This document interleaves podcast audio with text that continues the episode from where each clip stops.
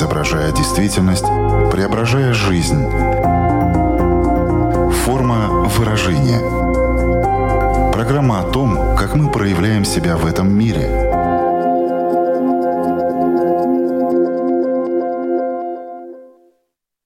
Здравствуйте! Меня зовут Александра Плотникова. В эфире Латвийского радио 4 программа «Форма выражения». Приветствую вас также, если мы встретились с вами на одной из крупнейших платформ подкастов. Война в Украине продолжается уже больше трех месяцев.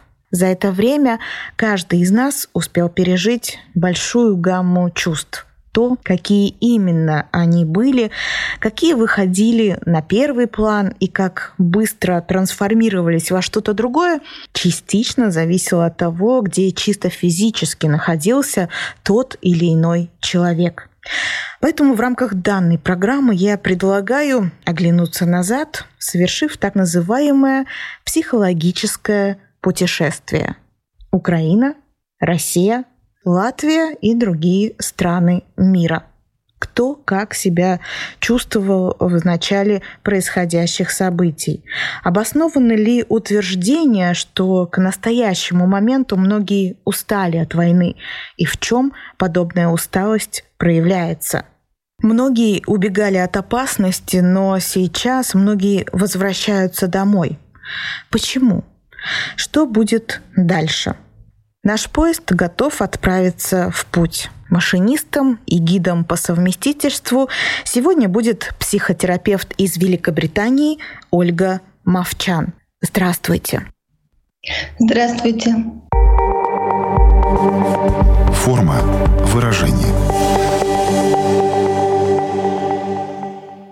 Ольга, давайте договоримся о том, каким будет наш маршрут. Я так понимаю, что у нас будет ну, три основных станции. Это Украина, Россия и остальные страны мира. Все верно? Да, мы можем попробовать поговорить об этом.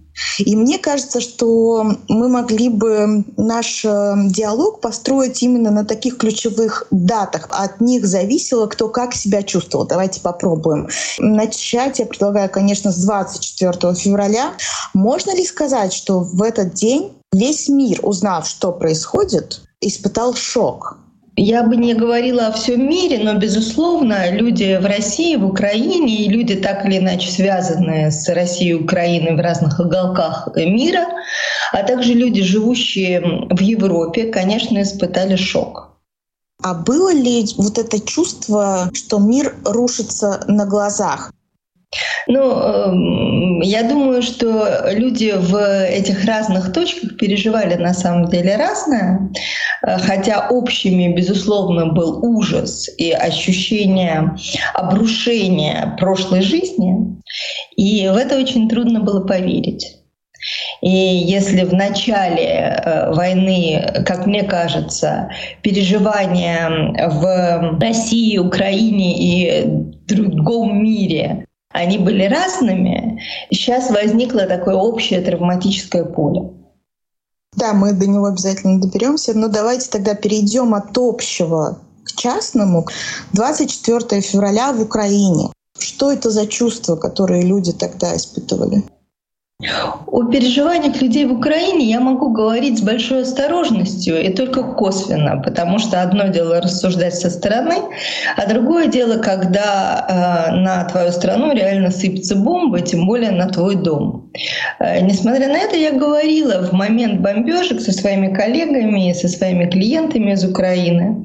И именно в момент, когда ну, буквально мне люди говорили, я вот только что вышел из подвала, или я заперся в ванну, ванной, или у меня все ушли в бомбоубежище, но я здесь сижу один, э, но свет включить не могу, поэтому вот только свет экрана.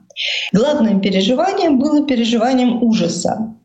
Ужаса и такой ну, очевидной травмы, ужаса, угрозы жизни, угрозы жизни для своих близких, обрушения дома, обрушения жизни, когда жизнь разорвалась на до и после. И это, безусловно, происходило у людей, которые находились в эпицентре событий, и люди, которые находились дальше, и на которых непосредственно в этот момент э, бомбы не сыпались, они, конечно, тоже переживали ужас. Еще был просто страх за собственную жизнь, жизнь своих детей, жизнь близких. И это, наверное, в первые моменты, если мы говорим о 24-м, было самым мощным переживанием.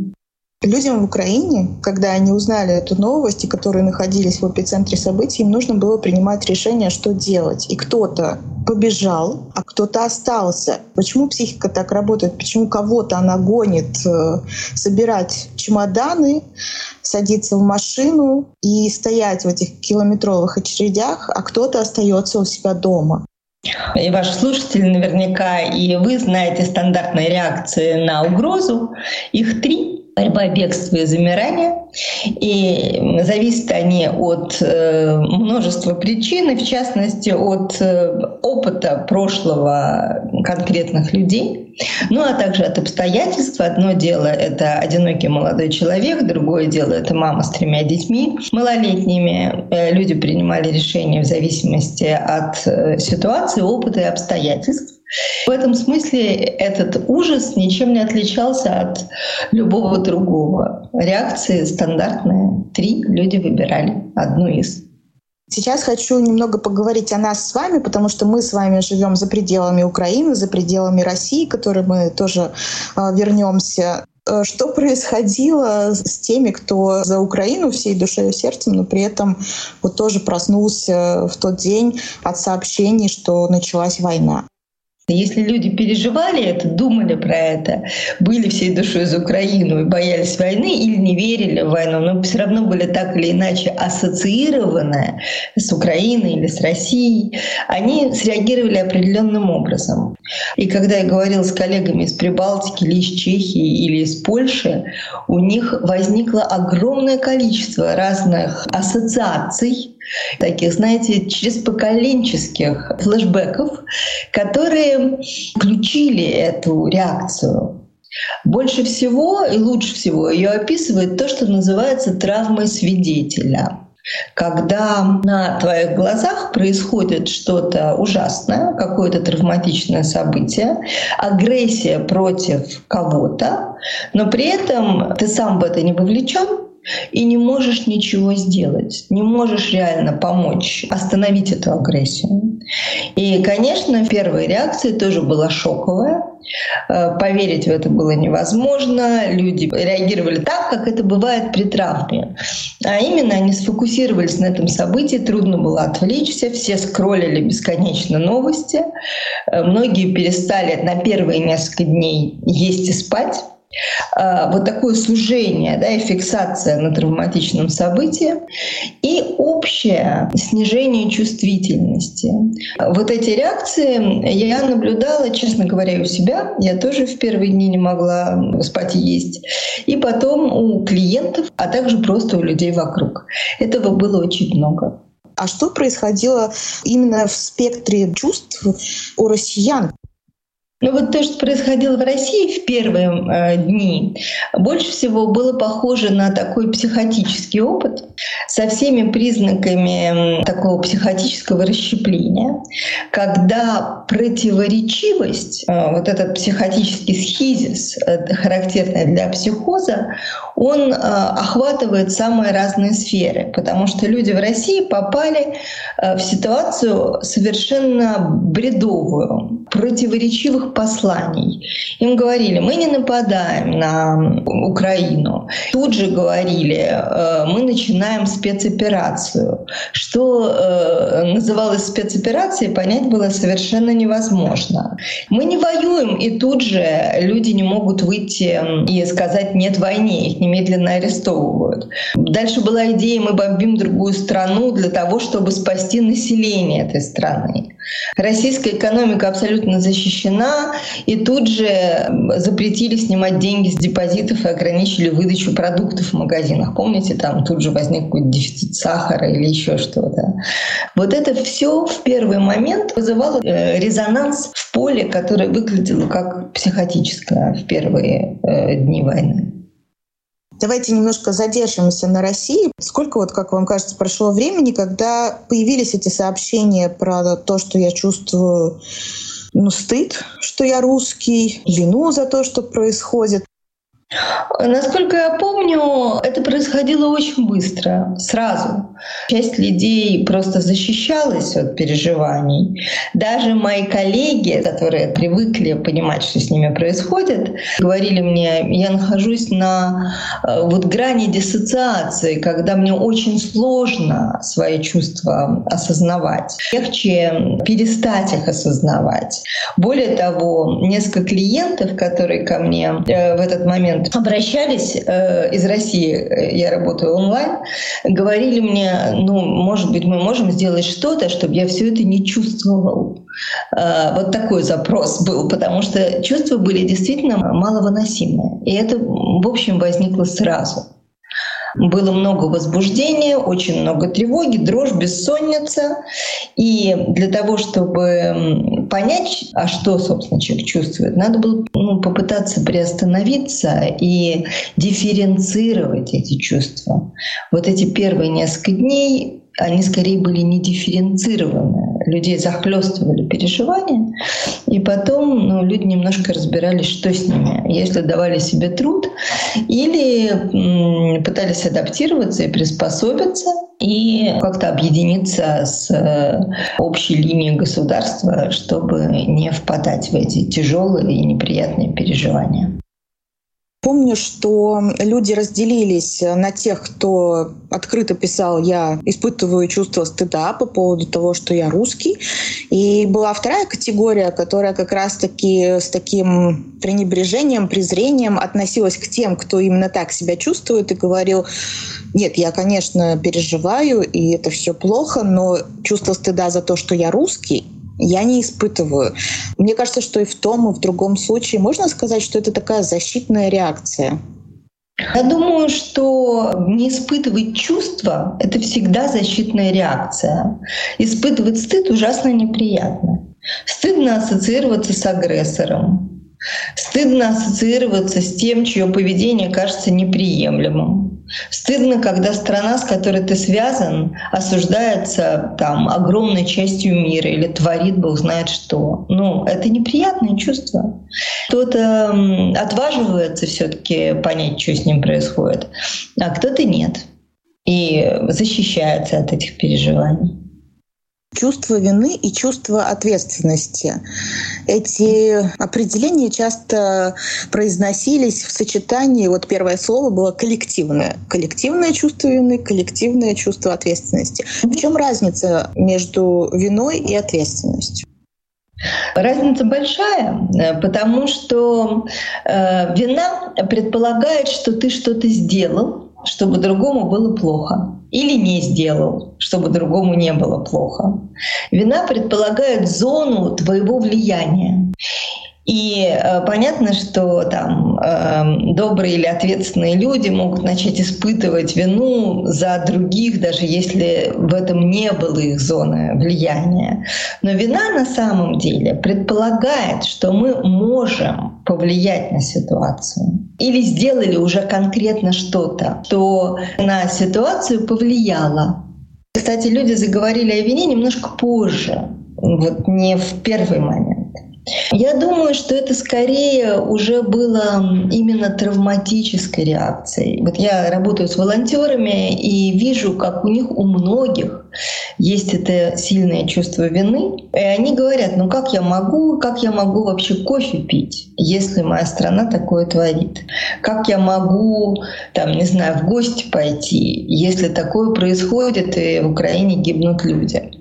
Как я могу? Но это скорее травматичная реакция, потому что они ничего не сделали, эти люди, для того, чтобы это случилось. И в этом смысле это скорее ну, такая перепутка, характерная для травматического поля реакция. Коллективная вина ну, свойственна людям. Да? В принципе, это связано с нашей идентичностью, принадлежностью какой-то группе и невозможностью от этого отвлечься. Вина в этой ситуации, ну, это то, что мы называем как бы виной, но это то, что хм, ну, скорее является такой э, нашей совестью, да, то, как мы хотели бы, чтобы было, или не хотели бы, чтобы было. Но это не имеет отношения к реальной вине, когда мы совершили какой-то поступок и чувствуем себя виноватыми. Я не очень э, верю в коллективную вину как в такое реальное переживание, хотя, конечно, очень многие в этой ситуации об этом говорили. После того, как э, на всех людей, в принципе, обрушилась вот эта разная гамма чувств, прошло какое-то время, были введены санкции. Ну и, конечно же, россияне восприняли это как наказание, ну что и логично. И здесь проявилась уже другая реакция, сквозила такая мысль. Я же лично ничего не сделал. Почему меня за это наказывают? Да, это плохо, но я-то почему за это должен страдать? И были в то же время люди, которые говорили, да, я понимаю, что это не я с танками отправился э, в другую страну, но я понимаю, почему нас всех за это наказывают. Угу. Вот угу. почему такая разница? Я не знаю, как здоровая психика ну, на это, в принципе, должна была бы реагировать. Вот я так поняла, что у некоторых возникло чувство несправедливости. Э, это вопрос принадлежности. Если я ассоциирую себя с этим государством, и принимаю это, то я готов отвечать за то, что происходит. Это про ответственность. И тогда санкции справедливы.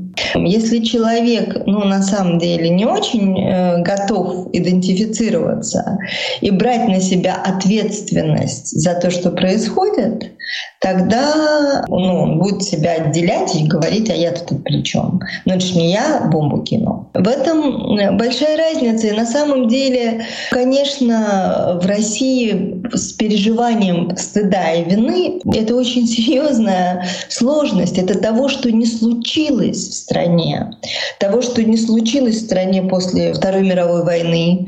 Никакого переживания вины, и это была реальная общественная вина, да, там, когда ветеранов, например, инвалидов, ну, их всех загнали в монастыри, чтобы они не отсвечивали со своей инвалидностью на улицах, и они в довольно жутких условиях там существовали. Вообще вина перед собственной нацией не была ни озвучена, ни переварена. Точно так же, как после репрессий сталинских, но не было никакой иллюстрации, не было переживания вины и не было переживания стыда. Этого с нацией не случилось. Ну, был мемориал, который закрыли, между прочим, чтобы он тоже со своей виной не отсвечивал, со своей совестью. И поскольку вот стыд и вина не были вообще, к ним не прикоснулось государство глобально, потому что параллельным чувством, например, стыду, да, является унижение. И отсюда эти бесконечные, неутоляемое желание встать с колен не пережиты эти чувства. Вот не решилось почему-то государство и народ как общность с этим встретиться. И сейчас, как мы видим, ну, пока за эти три месяца ничего похожего не случилось. Да, часть людей переживают и стыд, и свою ответственность, которую называют виной, э, но тем не менее этого недостаточно, чтобы это э, привело к глобальному переживанию, как это случилось с Германией после Второй мировой войны. Форма выражения. Я хочу вернуться опять-таки в первые недели этой войны. И я помню эту риторику первых недель, которая часто сводилась к угрозе начала ядерной войны. Мы сто процентов испытывали страх смерти. Вот вас, например, настигл такой страх? Или это все таки было вот кто поближе к этим событиям, к эпицентру, не знаю? Ну, безусловно, здесь тоже был ужас у людей, и этот страх, конечно, э, к нему прикасались люди, которые вокруг здесь, э, в Англии точно.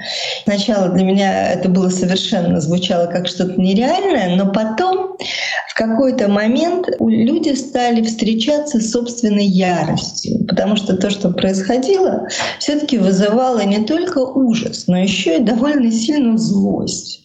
И когда я обнаружила и у клиентов, и у коллег, и у себя очень много ярости на то, что происходит, я помню, что ярость была такого уровня, что я действительно испугалась ядерной угрозы. Это все еще происходило на фоне вот этих действительно протираний боеголовок, когда там, помните, их готовили в какой-то определенный режим, и там пыль, я не знаю, с них стирали. Но, в общем, было довольно жутко. Э, вот когда эта ярость стала людей э, ясно проявляться, э, какой-то страх э, ядерной угрозы, как такой ну, разрушительный, агрессивного действия, действительно в какой-то момент показался возможным. И люди сильно испугались. Это правда. Я думаю, что везде. Я думаю, что вот этот страх был во всех точках, про которые мы говорим. А насколько именно вот эта ситуация, которая длится уже с 24 февраля, изменила наше восприятие мира? Поделилась на до и после, потому что, конечно, у всех есть ощущение, что мир не будет прежним. А у всех людей, которые ассоциированы с этими странами так или иначе, э, потому что войны были и до этого в мире. Мы просто так остро их не воспринимали. И ощущение такой небезопасности и неопределенности будущего, оно, конечно, очень сильное у людей. Это вызывает очень сильный рост тревоги и нестабильности. Война сопровождается пограничными реакциями, когда происходит такое расщепление, там свой-чужой, черное и белое, добро-зло, смерть-жизнь. Это совершенно неизбежно происходит во время войны всегда. Отчасти оно происходит искусственно, потому что нагнетается пропагандой, да? Отчасти оно необходимо, потому что если человек ясно не занимает позицию в этой ситуации, он оказывается тоже в такой диссоциации, потому что гибнут люди. Не занять позицию очень тоже трудно. Это тоже психика у людей э, не выдерживает. Если мы говорим о такой черно-белости, которая, конечно, растет в Украине, потому что там люди опираются на агрессию, э, свою ярость для того, чтобы выживать, и она, конечно, там растет, ну, несомненно.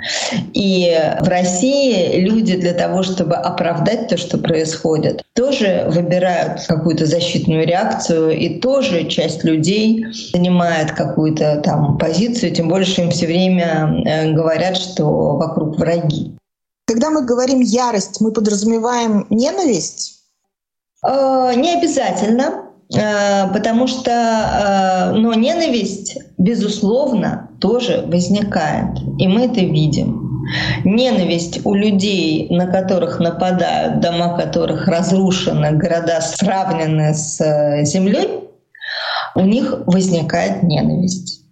И это та ясная, опять же, травматическая реакция, э, с которой, к сожалению, придется иметь дело, возможно, долгое время. Эта война так или иначе закончится. Но, тем не менее, та ненависть, которая возникает, э, я думаю, что мы будем с ней иметь дело э, еще какое-то время, и это неизбежно. Но раз мы заговорили сейчас просто про ненависть, то очень частый вопрос, как быстро память сможет э, забыть то, что происходило, и простить. То есть как быстро между украинцами и россиянами вообще возможен какой-то диалог, какое-то общение и так далее. Но ненависть, наверное, трансформируется или она действительно способна жить очень долго на таких больших контрастах? Ну, мы можем посмотреть, как это происходило на примере, опять же, Второй мировой войны. Э, я помню, что когда я была ребенком э, и выросла я, конечно, на военных фильмах, как все советские дети, э, мне, например, трудно было учить немецкий язык. Не то, что трудно, я не хотела его учить и не учила никогда, потому что он меня пугал. Но сейчас у меня масса друзей из Германии, и я езжу в Германию. И это, конечно, но такой очень косвенный след. Мы видим, что сейчас люди из э, Германии и других стран замечательно общаются, любят друг друга, ездят друг другу в гости. Поэтому мы можем надеяться, что через какое-то время эта проблема будет э, преодолена. Как скоро? У меня нет ответа на этот вопрос. Э, надо сказать, что, опять же, в волонтерских группах, в которых я работаю, там есть люди из Украины, из России. И самое трогательное и какое-то важное, что для меня происходит, когда я веду эти группы как психотерапевт, когда удается какой-то диалог между людьми из Украины и людьми из России. Да, Конечно, эти люди не находятся внутри России, но тем не менее, э, вот они в состоянии друг друга видеть, слышать и говорить между собой. И это э, то, что очень важно, потому что одной из травматичных реакций, характерных для травматического поля и очень болезненных, является разрыв связей, изоляция когда связи рвутся и невозможно, невозможно их поддерживать. Прошло три месяца войны. За это время все, кто очень следили за событиями, переживали из разных стран, Украина, Россия, Латвия, Великобритания и так далее. У каждого из нас есть какая-то психологическая травма к настоящему моменту? Несомненно. Мы все вовлечены в это травматическое поле. У нас у всех есть эта травма, и нам придется иметь с этим делом достаточно длительное время, потому что травма быстро не перерабатывается. Чем больше какого-то прошлого опыта травмы, чем яснее этот опыт, тем быстрее мы попадаем в травматическую ситуацию, тем быстрее мы начинаем резонировать с тем, что происходит. В этом сложность этой ситуации ситуации, потому что это тот опыт, с которым мы все равно так или иначе э, резонируем. У нас есть этот опыт поколений, мы слышали эти истории э, от э, наших родителей или дедушек и бабушек, и мы реагируем на это, причем по-разному, потому что истории эти разные. Но тем не менее мы вовлекаемся в это травматическое поле. Конечно, у нас есть травма, у нас э, она будет некоторое время, нам будет нужно с ней как-то обходиться. Про травматическое поле. Смотрите, все начинается 24 февраля. 24 марта — это месяц как происходят э, ужасные события. Но немножечко, немножечко у тебя удается выдохнуть. Это я говорю про себя, про тех, кто не находится в Украине, в Латвии.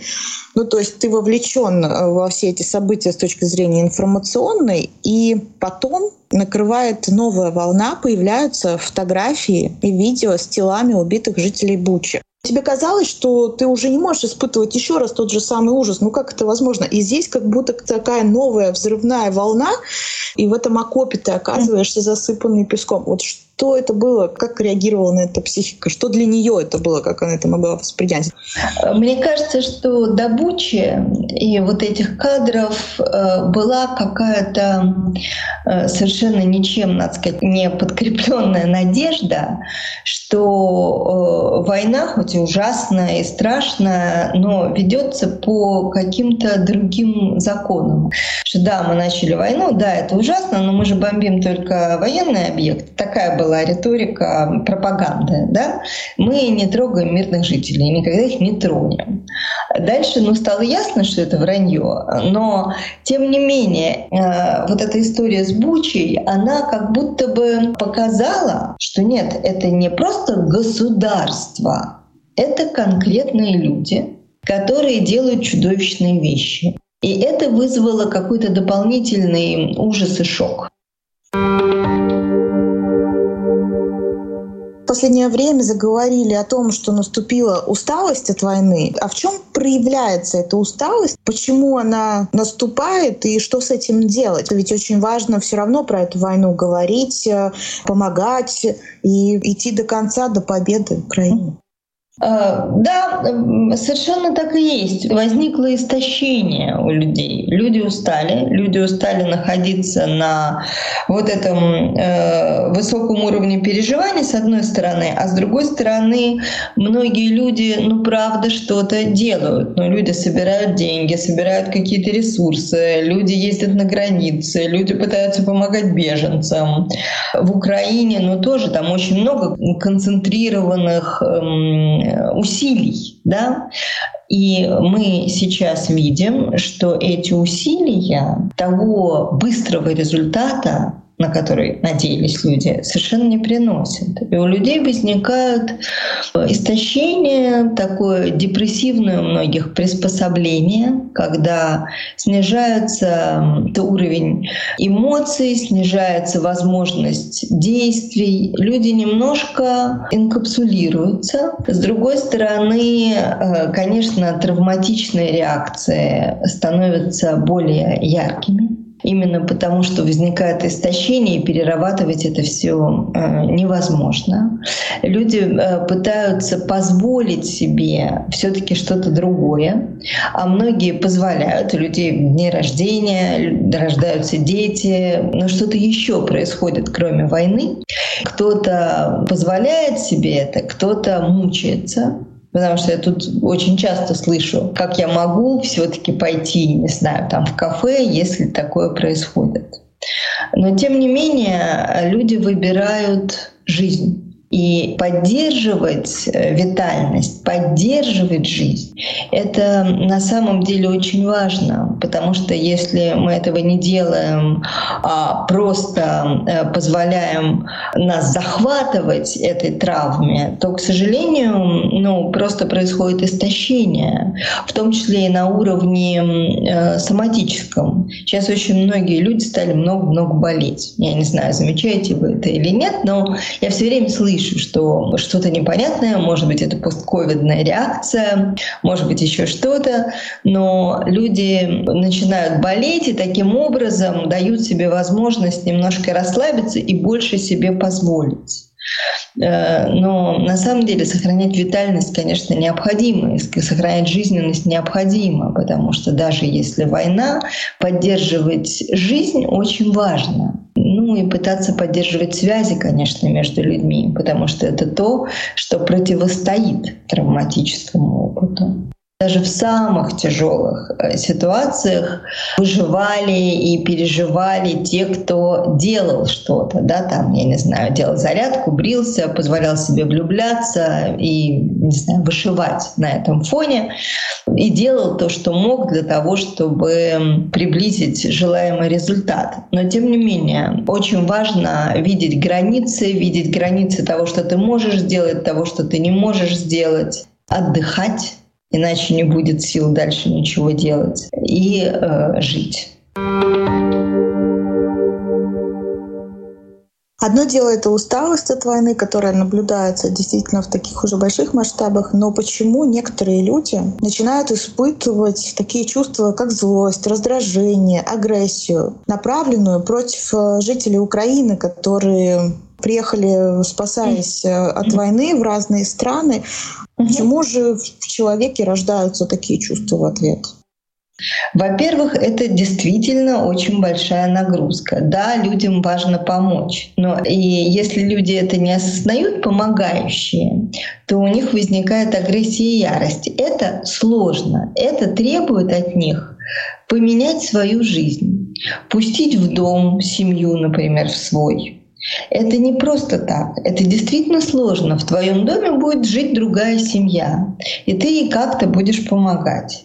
Или ты часть своего времени, которое ты раньше, например, восстанавливался после работы и, не знаю, песни пел или танцевал, будешь проводить, собирая гуманитарную помощь или там разгребая какие-то документы для беженцев. Люди тратят на это силы. Если вот это не осознается, что я это делаю, то дальше возникают разные сложные чувства. С другой стороны, люди, которые беженцы, они очень сильно травмированы. Многие, ну мы это знаем, да, просто потеряли дома, многие потеряли близких. Люди провели время в ситуации угрозы жизни, в подвалах там или еще где-то. Кто-то подвергся насилию. Это люди в посттравматическом стрессе. Люди в посттравматическом стрессе, они сами испытывают агрессию, это свойство травматического опыта, и они э, ведут себя, конечно, неосторожно. Они чувствуют себя часто, не всегда, но это достаточно частая реакция. Ну, там, э, например, они чувствуют уже себя жертвами. Они не могут там не благодарить. Кто-то благодарит, но у кого-то нет сил благодарить за то, что для них делают. А люди, которые делают в европейских странах, ну, правда, тратят много сил. И они как будто ждут благодарности, а ее нет. У этих людей сейчас нет сил на благодарности. Или они, им очень трудно чувствовать когда они травмируют сами других людей. Ну, например, там семья мне рассказывала, вот они спрашивала, что делать. Они приютили э, беженцев, и те э, стали о событиях очень страшных, в которых они оказались, рассказывать их маленьким детям. Дети жутко испугались. Людям очень трудно чувствовать, э, когда они травмируют сами других людей, потому что они переживают э, посттравматический стресс. Сейчас такой масштаб этой травмы, что эта помощь, она очень локальная. Я имею в виду психологическую помощь по переработке этой травмы. Кроме того, люди в ПТСР часто просто не обращаются за помощью, потому что у них есть совершенно другие, более важные жизненные задачи. Там, что поесть, как адаптироваться, что делать. Нет до психологических сложностей. А вот это активное помогательство, ну такое активное оказание помощи, это средство, способ в том числе уменьшить свою тревогу? Конечно. Это частично способ справиться со своими сложными переживаниями. Переживаниями ответственности, со своим переживанием э, тревоги, со своим переживанием вины. Ну и это совершенно не исключает, правда, желание помочь людям, которые в беде. Но, конечно, это тоже способ э, не остаться в этих тяжелых чувствах очень многие пытаются вернуться, несмотря на то, что говорят им, что еще небезопасно, что все-таки стоит повременить. Почему mm-hmm. так хочется вернуться домой, даже когда там идет война? Э, ну, во-первых, хочется вернуться в прошлую жизнь. Э, потому что люди помнят, э, что было хорошо, а теперь очень плохо. Э, быть беженцем очень плохо. Это очень тяжело. И, конечно, возникает желание вернуться в прежнюю жизнь. Э, прежней жизни нет, но наша психика с трудом принимает эту потерю. И все-таки кажется, что если ты вернешься, это будет лучше. Э, это одна из причин, как мне кажется. Вторая причина — это разрыв связи. Ну как, муж остался там, отец детей остался там. Люди хотят соединиться с тем, кто им дорог, особенно в ситуации опасности. Несмотря на то, что там опасно, но связи оказываются очень-очень важными. И потом, конечно, есть чувство вины оставшихся. Там они ну, сражаются, там они находятся в опасности, а я тут э, вне опасности. Это тоже может двигать. Я буду со своими, разделю их судьбу. Вот эти несколько мотиваций, мне кажется, самыми яркими поймала себя на мысли, что мы все в какой-то степени хотим вернуться домой. И этим домом можно рассматривать 23 февраля, то есть мы хотим все вернуться в жизнь до войны. А вообще можно ли будет вернуться когда-нибудь после того, как война закончится, вернуться к прежней жизни? Или эта жизнь, она уже никогда не будет прежней, и нам придется выстраивать новую? Мне кажется, второе больше похоже на правду. Эту войну не сотрешь она случилась. И попытки ее забыть или, там, не знаю, стереть, вычеркнуть, они, боюсь, ни к чему не приведут. Более здоровое поведение будет скорее принять, что это случилось, э, принять те чувства, которые в связи с этим возникают у нас людей, и ну, горевать по этому поводу, горевать о потере прошлой жизни, которой нет и не будет. И в какой-то момент отгоревать и э, попытаться строить э, что-то дальше, а в прошлую жизнь, э, боюсь, вернуться не получится. Это такая наша человеческая реальность. Так что наш поезд, э, в который мы сегодня в начале программы сели и поехали, не вернется, получается, назад. Он будет ехать только вперед. Ну, пускай нас ждет светлое будущее. И для этого, конечно, каждому из нас тоже надо приложить немало усилий. Напомню всем, что сегодня вместе с нами была психотерапевт Ольга Мовчан. Большое вам спасибо за этот очень ценный разговор, Ольга. Спасибо вам. Мне было очень важно с вами поговорить. Я, Александра Плотникова, прощаюсь с вами ровно на неделю, чтобы встретиться на радиоволнах или на крупнейших платформах подкастов Spotify, Google, Apple. Выбирайте место встречи. Ну а наш поезд отправится дальше, и через неделю будет уже новая станция. Пока-пока. Отражая время, изображая действительность, преображая жизнь Форма выражения. Программа о том, как мы проявляем себя в этом мире –